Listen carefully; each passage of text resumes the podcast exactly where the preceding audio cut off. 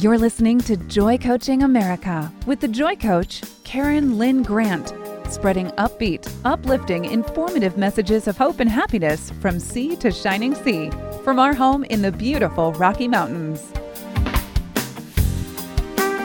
Welcome to Joy Coaching America radio podcast. My name is James Thompson, and I am your host today. We are here with a very special guest, Karen Lynn Grant, and uh, we have an exciting interview today, and we have some exciting um, things to talk about. Uh, Karen, it's good to be here with you. Thank you, James. I'm so excited. I, you are the one that inspired me to even do a radio show and a podcast. So thank you. I appreciate that. And just a little background between the two of us and how we met, for those of you who are new. Uh, Karen and I met back in twenty eighteen, uh, beginning of twenty eighteen, I believe, at an Eagle Forum uh, discussion in Provo, Utah. At the time, I was very interested in politics and liberty, and I was involved in a lot of uh, political campaigns. And so we we had instantly connected, and we stayed in touch over the years. Um, this last year, I did a walk across America with my friend. We walked from San Francisco to Washington, D C, and then when I returned, Karen had me on her podcast radio show. And so now I'm here returning the favor, and I'm just so excited about what she's working on. Um, her mission is very inspiring and very needed in today's world where um, our society is so sick spiritually and physically. And I feel like she has some very um, unique and important gifts and talents that are going to be used to, to help and bless God's children. Mm, thank you, James. I'm happy to be here with you in this side of the seat because uh, I love doing the interviews. I love questioning. I love hearing about people's missions, callings, and purposes. I love hearing what inspired them on their walk. I loved your two shows. We did two radio shows with James. You can go to uh, the pod. Podbean account or the podcast account and and go listen to those really inspiring messages that James shared with us during those two radio shows. Well, thank you. As much as I'd love to talk about the walk, yes, they can go to those episodes and learn more, but let's turn the focus to you and let's talk about what you're working on and what's been inspiring you to do this.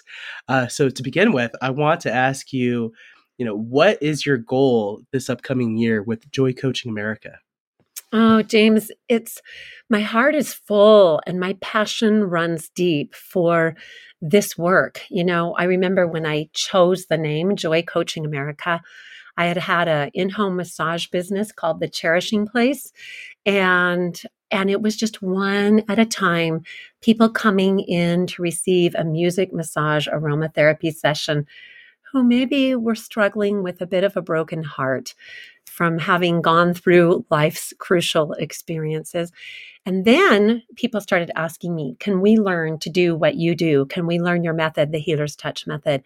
And so I began to write curriculum and develop modules called Joy Coaching Modules and the whole entire Joy Coaching system so that I could reach out via webinar, and this started in two thousand nine, started on Zoom teaching classes and courses for women across America. And so for me, the dream is to continue to spread this mission of comforting the grieving and to help others who have talents, gifts, and skills and feel a natural propensity and a natural gift of compassion, empathy, and kindness to get the skills, to add on some tools, and the world needs more joy coaches. It's so true. So it sounds like not only are you a healer, but you're a teacher who is leading this movement of other healers, which is so amazing. We we really need that today. Um, who were some of the uh, role models in your life that inspired you to do this? You know, I uh, my biggest role model was life itself. I had gone through a divorce and I I did not know where to go. Conventional therapy wasn't working for me. I needed experiential. I needed to hear it, feel it, see it, touch it, smell it. I needed all five senses involved in, in what was going to work for me. Uh, just sitting, you know, across a room with somebody and having them do cognitive therapy didn't work for my ultra creative spirit.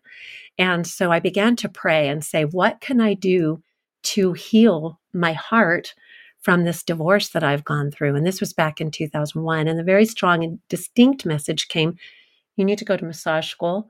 And then while I was in massage school, even though they didn't teach aromatherapy, the thought came as I was graduating from that with straight A's, you need to go and learn everything you can about emotional healing through aromatherapy. You need to combine all of the work that you've done with writing songs for the Savior, a thousand songs, a thousand musical meditations for Christ. You need to compile all that together and do your three favorite things, massage, music, and aromatherapy for mending broken hearts. And that's when I met Doctor Skidmore. And Doctor Skidmore became a huge, uh, he was very validating for me because I had not read this in any science books. Mm-hmm. And so when I met Doctor Skidmore, he shared this passion. He, he said, he told me things and why what I was aiming to do would work on the heart and the mind and the spirit. And Doctor Dean Belknap, the late Doctor Dean Belknap, who was the L D S church psychiatrist uh, for the L D S missionaries that were coming home from their missions who were suffering from depression. And I met him, and he looked across the table at me one day. We were sitting at a table. I was there to sing at the Utah Boys Ranch. And he looked across the table and he said, do you know what is needed? And I said, well, I, I didn't really ask a question, so I don't know what to, he's referring to. And, but I had been praying, how do I, can you teach me, Lord, how to mend a broken heart? And Doctor Dean Belknap looked across the table and he said, do you know what is ne- needed? A deep emotional, spiritual change down into the depths of the D N A. And that can only come by accessing the five senses to rewrite the grooves and the patterns in our brain that are programmed with pain, sorrow, and grief. So there I had my scientific proof that the very thing I was feeling impressed and inspired to do would work. And so thank you, Doctor Dean Belknap, wherever you are today, mm-hmm. and Doctor John Skidmore. I love both of you. Well, that's perfect, because that answers one of the questions I had, which was, you know, how does Joy Coaching America help families and young children? And it sounds like, you know, you're able to reach these individuals through so many different ways, through the different senses. And, and that's amazing. Do you, do you want to go any further into that, or? Well, about children, children learn best through their senses. And, you know, I remember being in, in grade school, and mm-hmm. I did not learn the way most kids learn. And at that time, they had one way of teaching a child, two plus two equals four. Mm-hmm. But for me, I always had to sing it and chant it. I had to, everything I learned had to become a song. And then I would get it in my brain. Even when I went to massage school, I was writing songs about smooth obturator, which is the, the you know, where that ligament and that bone connects to whatever. And I had to sing it and chant it. And so for me, being able to reach children through the lullabies that I've written, through aromatherapy, through positive, non-invasive touch, through uh, creative questions that can help to open their little hearts up to speak. All of this has become a very important part, a crucial part of my mission to bless that little child before it gets lost in the woods, so to speak. And then there's so much more emotional clearing and grief work to do in adulthood. Yeah. You know, I can actually relate to that, because as a child, I really fell in love with cooking, and I realized how cooking really taps into all the different, you know, senses and, and, you know, touch and smell and, and, and visual, and visual and, and listening actually. And so all these different things. And so it'd be interesting to talk to you later about how we could incorporate more cooking. That would be that awesome therapy. Because I need to learn to cook. I'm, you're amazing. I've had your food before. It's really good. So um, yeah, it's just, I think that's something that, you know, as we especially cook with plants and like natural uh, foods that God has given us, it helps us connect with earth and with our divine creator and with ourselves. Absolutely. I think that that's a wonderful, a wonderful vision for twenty twenty-one, twenty twenty-two. Oh, absolutely. Well, great. Uh, so tell me, um, you've told me a little bit about the Lullaby Connection. Can you go more in depth into that? I would love to go more in depth into the Lullaby Connection. When I was a young mother, I had four children climbing all over me one day, and a daughter that was saying, "Mom's right side is her best side." And then all the little ones would start to cry. And this happened often. She would, this was her cue words, "Mom's right side is her best side." And they'd all scramble to my right side. And there's only so much of your right side to go around. And so everybody would always end up in tears.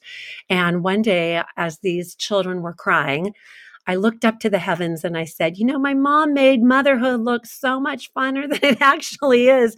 What do I do to make motherhood fun? And the thought came to me, as though the heavens heard that prayer. As soon as you start writing the lullabies, Karen, and start to get to know each one of your children's spirits, because each one of them are different, as soon as you get to know them, you will love motherhood. Amazing. So that's that's where it started, was writing lullabies for my very own children. And I can tell you more about that after the station break, because I'm very passionate about what we can do for our little children, especially during this crucial time of the world's history. And we will be back.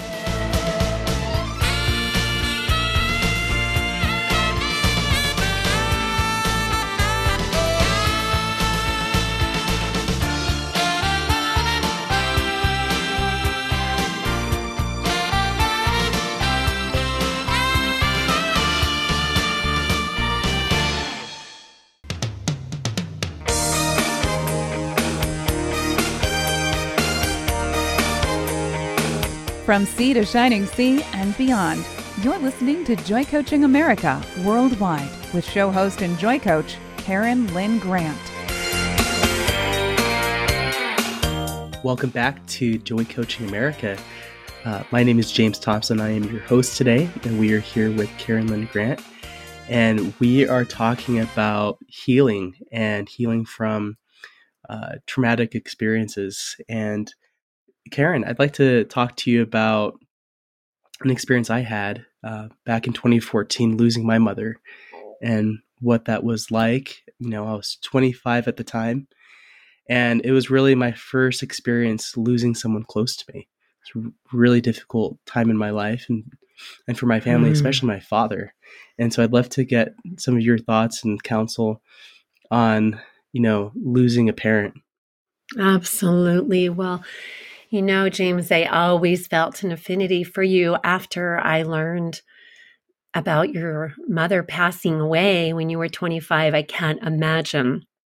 I can't imagine what's going on in the world today with so many leaving.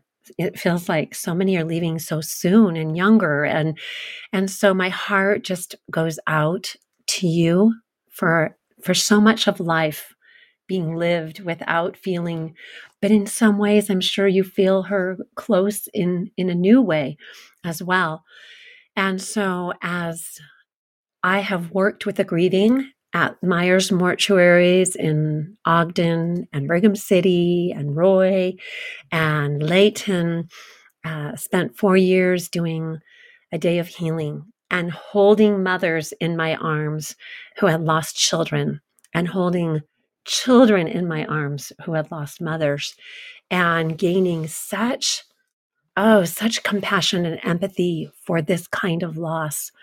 And I also experienced loss, but it wasn't through death. I, I went through divorce after writing all these lullabies and being the primary nurturer in the home. And then suddenly I was whisked out of my children's lives and didn't get to spend tons of time with them. Didn't get to spend tons of time with them. And um, the lullabies got packed in suitcases and put in there with Sony Walkmans and transferred back and forth from their dad's house to my house, where they listened under the covers to their mom singing them lullabies.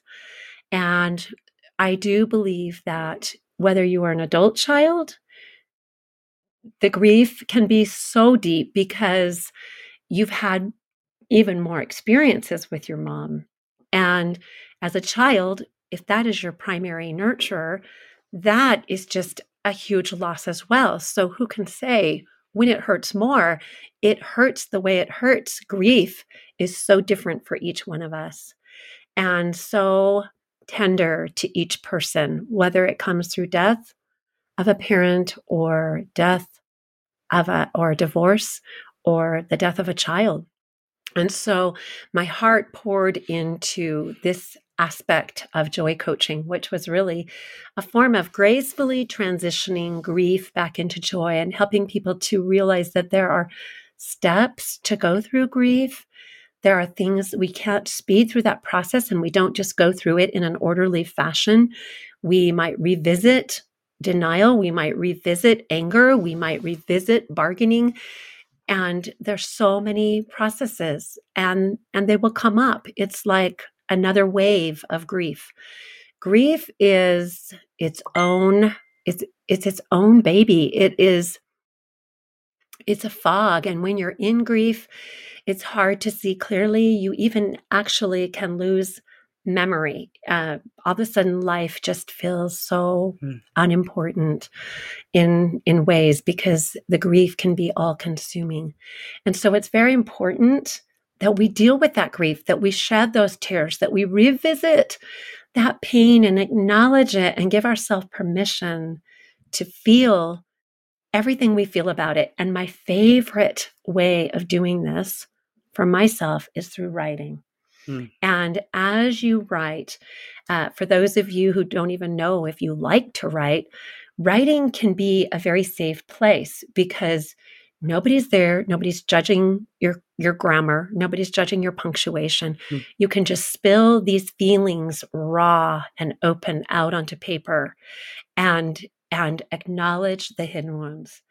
And so that, for me, has become a beautiful part of joy coaching, is teaching people to write their stories, to go back and to write that chapter on your mother's, on that loss of your mother, to go back and revisit what you felt, and was there anybody that you could turn to, and and how did you get through that? And that can become a great piece of of beautiful wisdom, that when you have someone else in your life who goes through the loss of their mother, that you can pull that out and share with them so that they feel deeply understood, and that you can actually help and to bless them in their process, especially for those who know to turn to the Savior in times of grief, because not everybody knows how to do that.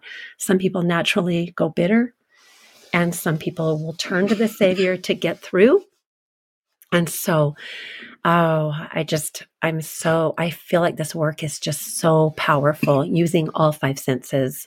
You know, I, I love what you said about turning to the Savior for healing. And, you know, this last year, as I've come to understand, you know, the doctrine of Christ better, uh, it's helped myself, because I didn't really take the time to heal when my mom passed. So she passed away from a brain tumor, which is something that she had um, throughout her life. You know, she had it as a little girl, mm-hmm. had brain surgery, and, you know, it came back and it came back again. So she died at fifty-six. And, you know, my dad, um, very sweet, he quit his job to take care of my mother for the last few years of her life. And, um, you know, he, he was just a mess, you know, when this happened. And so I just felt like I needed to be the one strong to be there mm-hmm. and support him, and, and to be the, I guess you could say, emotionally stable, um, member of the family. And so I don't feel like I ever really properly grieved over my mother uh, passing. But I'll tell you that after coming to understand what the doctrine of Christ really is, which I believe a very important part of that is offering up a broken heart and contrite spirit. That could be a completely different episode. We could go in and, and discuss mm, that. Absolutely. But, you know, it's such an important um, part of the healing, because it allows you to turn everything over to the Lord. And I've noticed how, since my dad has come to really understand that, and this light bulb has gone off for him, um, he's begun to start to heal. And his, his focus has now shifted from, you know, instead of what he lost to looking forward to what he's going to gain. And so anyway, that's just kind of a brief, um, you know, glimpse into, you know, how both of us have been starting to heal. That's beautiful, James. I, it reminds me of a conversation I was having just earlier this afternoon with my husband and his nephew. And his his nephew was asking me, do you think that a person should heal completely before they start to coach somebody else? And I said, you know, after my divorce, when I prayed about what the Lord would have me do, the answer that I got was to go and nurture the heartbroken and the grieving. And I told Chris today, I said, you know, it was while I was spending six hours, seven hours, eight hours a day, giving music, massage, aromatherapy sessions to people who were grieving for all different kinds of reasons, that I found that my grief was lifted. It was almost like the Lord said, if you go take care of their grief, I'll take care of yours, because you know how to come to me. You know how to turn to me and have your broken heart be mended. And and then my husband said, you know, I would never have guessed that, but that is true. He said, I just heard someone tell me about a study that there's an actual endorphin in the brain that when you are grieving, when you go and serve somebody else, your own grief is transformed into peace and acceptance and joy. So maybe while you didn't work through the specific emotions pertaining to your mother and around that time period, I can honestly tell you, James, that you have done so much healing because you've done so much service. You've done, you've given so much love to people. Your life is so dedicated to the brokenhearted and to helping people to find Christ that that it's no wonder that you are as sensitive and tender of a man that you are. Well, that's that's really amazing. Thank you uh, for sharing that. Um, we are going to take a quick break and we will return soon. Thank you. This is Karen Lynn Grant and James Thompson, Joy Coaching America. And if you would like any further information, you can go visit my website at w w w dot joy coaching america dot com.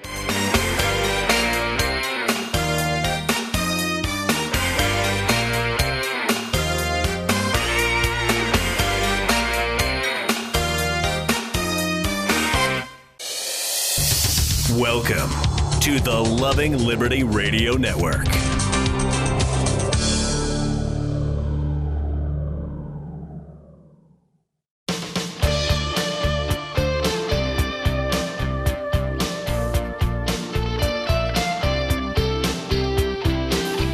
Welcome back to Joy Coaching America, raising the world's vibration to love, joy, and peace, one happy listener at a time.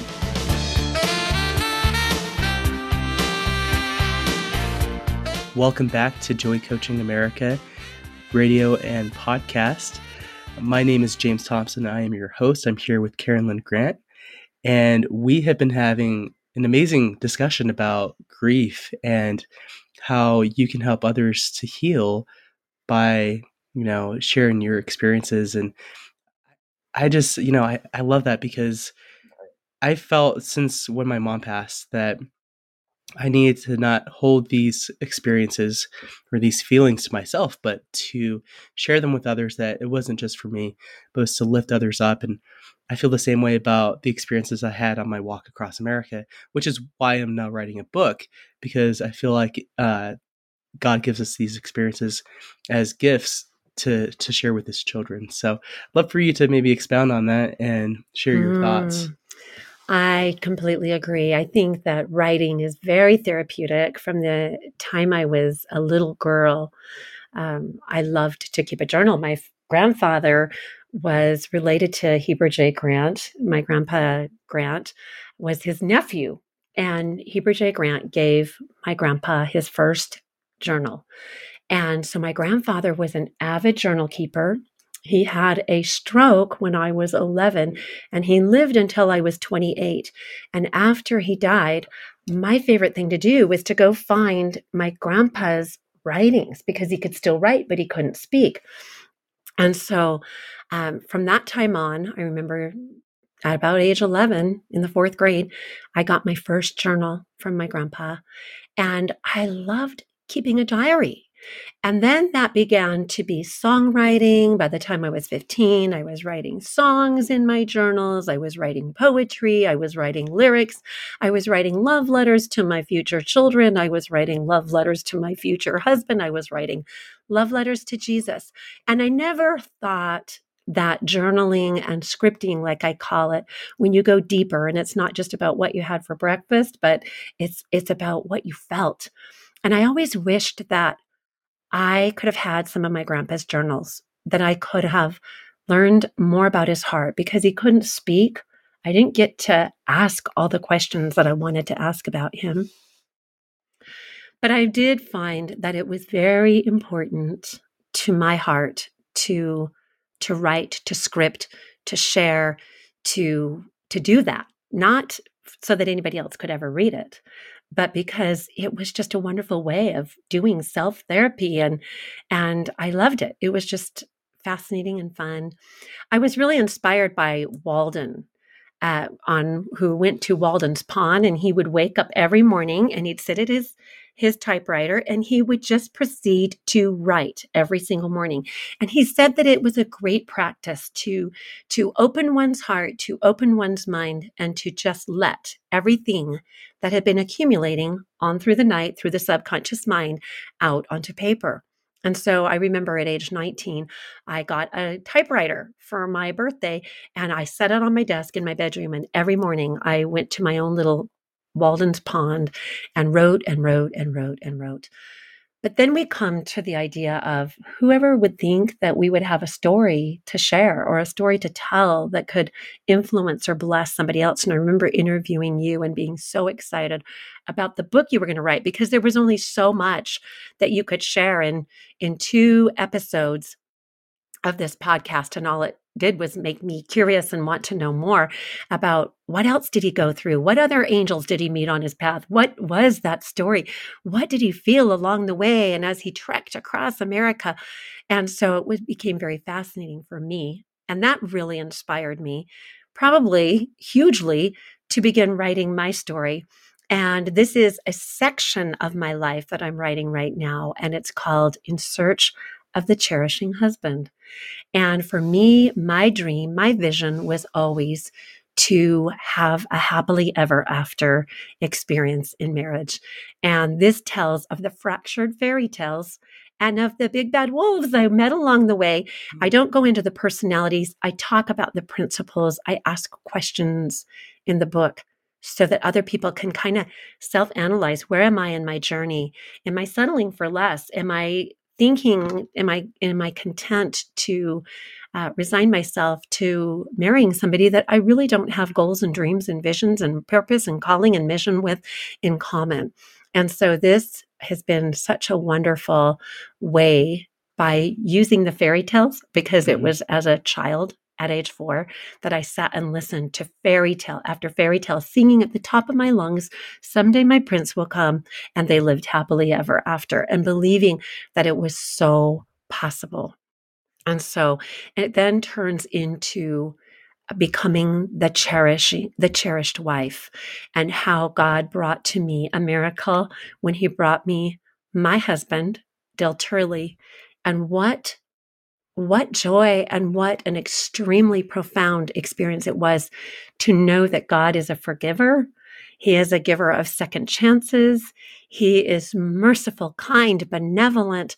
And if we turn to him in, in the detours that we've made from our, from the scripts that we thought were going to turn out happily ever after, but turned out a little bit disjointed and fractured, that he is an amazing author and finisher of our faith when we come to him with a broken heart and a contrite spirit. I love that. Thank you. So if you could summarize, you know, maybe in one or two words, what you want the reader to get from this book, what would it be? Hope. Hope. I know there's so many people out there who have wondered, you know, they they see the rate of divorce. They they maybe grew up in a home where their parents got divorced. They have experienced a, a brief marriage that didn't turn out. I want people to have hope and resiliency, to get back out there and to open their hearts, to heal their hearts, to go to the Savior and to become resilient and to hope again. You know, I've noticed that a lot this with this last, um, these last two years with, you know, COVID. I've seen a lot of my friends going through divorce. And so the timing of this book is just incredible, and it's going to reach a lot of, a lot of people. So thank you for hmm. writing this book. I've had to venture back into the woods to go and assimilate because, you know, one of the things I really believe in, James, is that We it's like life is like a Thanksgiving feast, and we get up to the table with our plate. We heap all these portions on our plate. We sit down, we eat it. We go back for seconds. We eat some of our favorite things next. And then maybe if we still have room, we go back for a third or a pumpkin pie or an apple pie. And we don't take time to assimilate these different foods that we've eaten. And then we end up in a deep slooper, stupor like Rumpelstiltskin. And we all feel so sleepy after we did that. And we never really go back to assimilate or digest the experience that we just went through. And so I'm a really huge proponent, proponent of going back and not necessarily reliving the experience, but revisiting the emotion that got left lingering in the cells and sinews of your soul.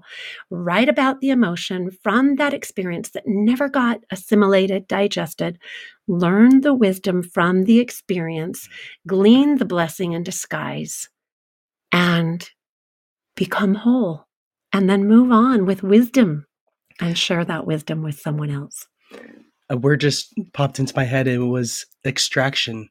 That's essentially what you're doing, is you're extracting some of these experiences. You're, like you said, you don't have to relive them, but you can extract what is necessary and apply it to your life. That's really, I love that word, because every morning I get up and I go bow my head over my computer and I say, okay, Lord, what would you have me write today that would be significant? Because I went through, I went into the woods for twenty-five years, and a thought will come to my mind. This would be pertinent and helpful for somebody else. And there's so many things that I haven't written about. It's very abridged, but I love the word extraction. And as we write the parts of the pieces of the story, extract that which the Holy Spirit guides you to extract, because that is what is going to bless somebody else. Yes. We are going to take a quick break. Uh, thank you for joining us. And, uh, we'll be back with you here shortly. Yes. And for those of you who are going through grief and through the loss of a loved one, I know that three of my very dearest, closest, best friends have passed away during this past two months. And it has been just really an experience with, with one grief heaped upon another. I hope that you will take the time to process what you are feeling, to process what you're going through, to come under Christ, to lay your broken heart before Him and your contrite spirit, and ask for help to get through these crucial times. This is Karen Lynn Grant with James Thompson, Joy Coaching America.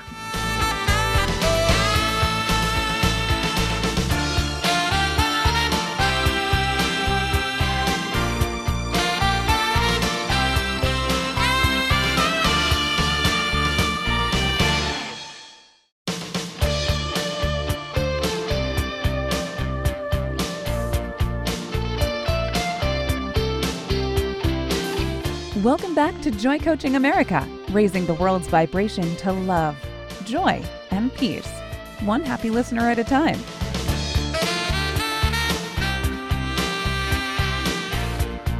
We are back here with Joy Coaching America podcast and radio show. My name is James Thompson, and I am your host. I'm here with Karen Lynn Grant, and we want to just recap on the last few segments as we've talked about, you know, the grieving process and what it takes to heal. And now I think this is one of the most important parts, which is why it's so important to have uh, a joy coach, or just maybe coach in general, who can support you with your growing process and and who who is this really for?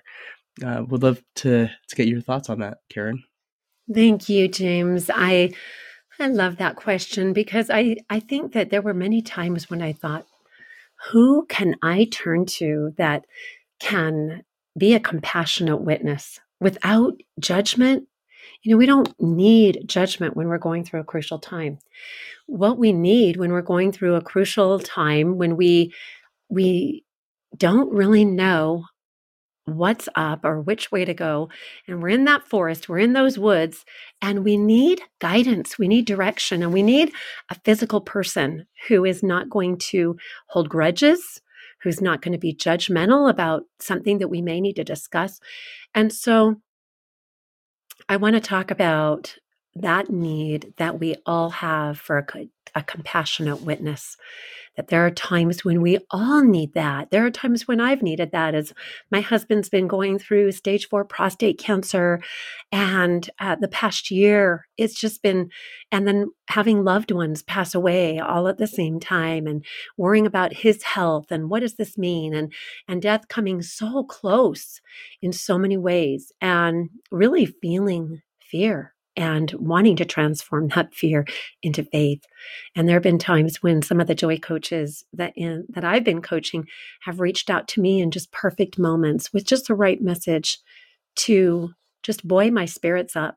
Well, we all can be a Joy coach, and we all deserve to have somebody who is merciful, loving, long-suffering, non-judgmental, to hear our souls' petitions and and even sometimes our complaints.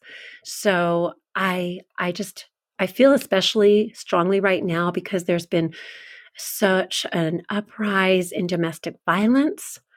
Um, that there have been people that have just been, you know, I mean, we're coming out of quarantining, but COVID hasn't stopped, and there's new variants, and and and it's caused great stress levels, and this has caused disharmony in the home.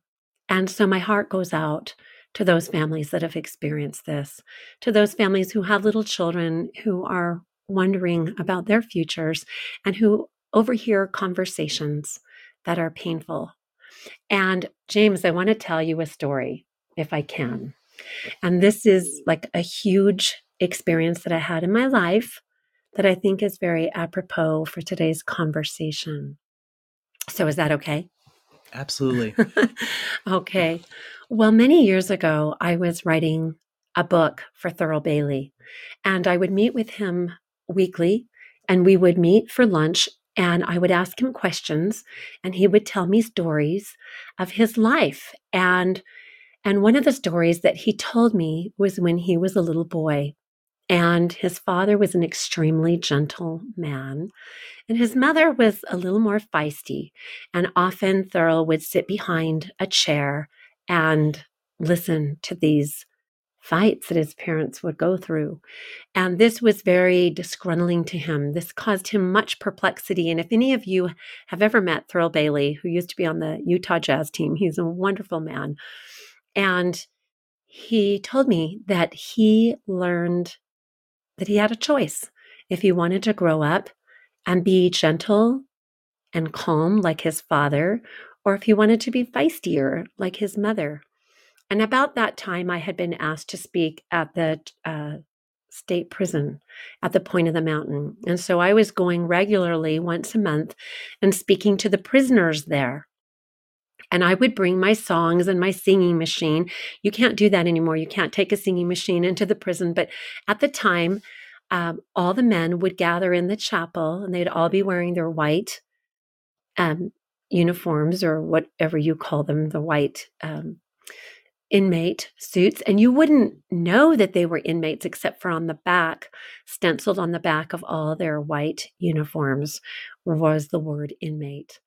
And I remember going in there for the first time and looking at all the sea of faces, like ninety-two men sitting in this audience, and having to share with them my story. And I remember telling them, you are my captive audience, and and you have to listen to me. And and they would laugh. And and so the stories went on, and month after month I would go, and and some of the same ones would show up and come to these firesides, as they were called.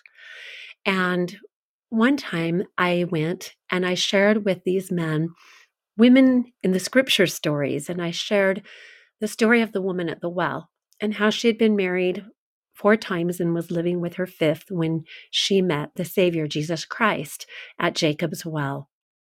And after sharing my songs about her and other women in the scriptures, at the end, there was this very still, quiet, peaceful spirit in that chapel. And one of the men at the back of the room said, "You guys, she has shared with us from her heart. What can we do? What gift can we give to her?" And I was stunned that someone there could be so sensitive and kind and not what I thought what I would experience.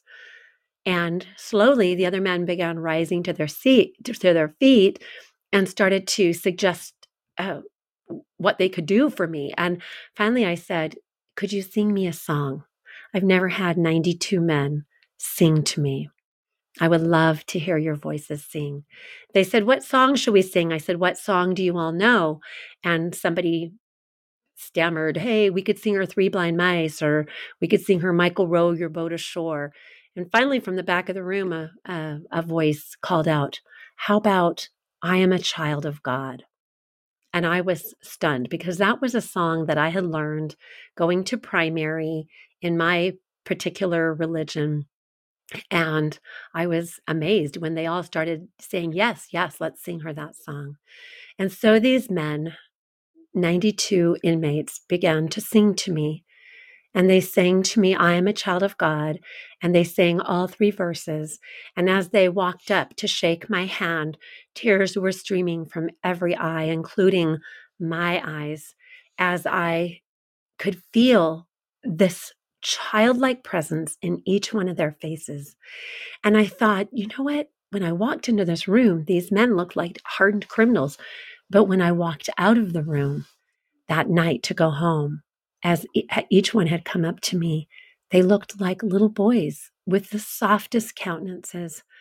Well, I think about Joy Coaching Children, and I found out when I worked there at the prison giving these firesides that typically men who have been enabled as little children and women who have been enabled as little children are the ones who didn't have boundaries and didn't have rules and didn't have love um, set up as rules and boundaries, who who became very enabled and turned to lives of crime. And so it was such a beautiful experience for me to be serenaded by the men at the Point of the Mountain and to realize, and I think that's when I felt this fervor begin even to pour into my heart even more, that children need to learn of Christ. They need us to speak of Christ. They need us to talk of Christ, to rejoice of Christ, especially during the crises that we are facing. Well, that's a powerful experience. And, and, you know, you can take that experience of these, you know, these men who have had a rough background, and you think, wow, how could this really help someone, you know, who lives just an ordinary life start to heal from what they've gone through? So that's, that's amazing. That's mm. so amazing. Um, you know, so we've, we've talked a little bit about, you know, the importance of mentors and how you've been a mentor to a lot of different people. Tell us, you know, who are some of your mentors? Well, I shared with you Doctor Skidmore. I shared with you Doctor Dean Belknap. Another one of my mentors who has been educating me about leadership is Rob Robson, and you know Rob. Mm-hmm. Um, my husband is one of my greatest mentors. He he has a kind father's heart, and he has been rewriting with me my childhood experience of what a kind, benevolent, merciful, compassionate father is. And so that's been huge for me. Not that he is my father figure in my life, but as I watch him father my children and step into that role and give them an experience with a very loving, kind father has been huge for me. Uh, back to Rob Robson, um, being acquainted with him and him speaking about becoming the very best version of ourselves. I think this is so important that each one of us know that no matter where we've been, no matter what we've done, that we can repent, we can improve, we can build upon the lessons that we've learned in our past. And this is just huge and important for me. And I think that as we all realize that we can become an even better version of ourselves, that that's exciting. That's exciting to think that life isn't over and we still have time to, to improve. Yes, thank you. Now, if we could wrap this up here in the next uh, couple minutes by briefly touching up on, you know, what, if you could inspire the world to do one thing, you know, what would that be?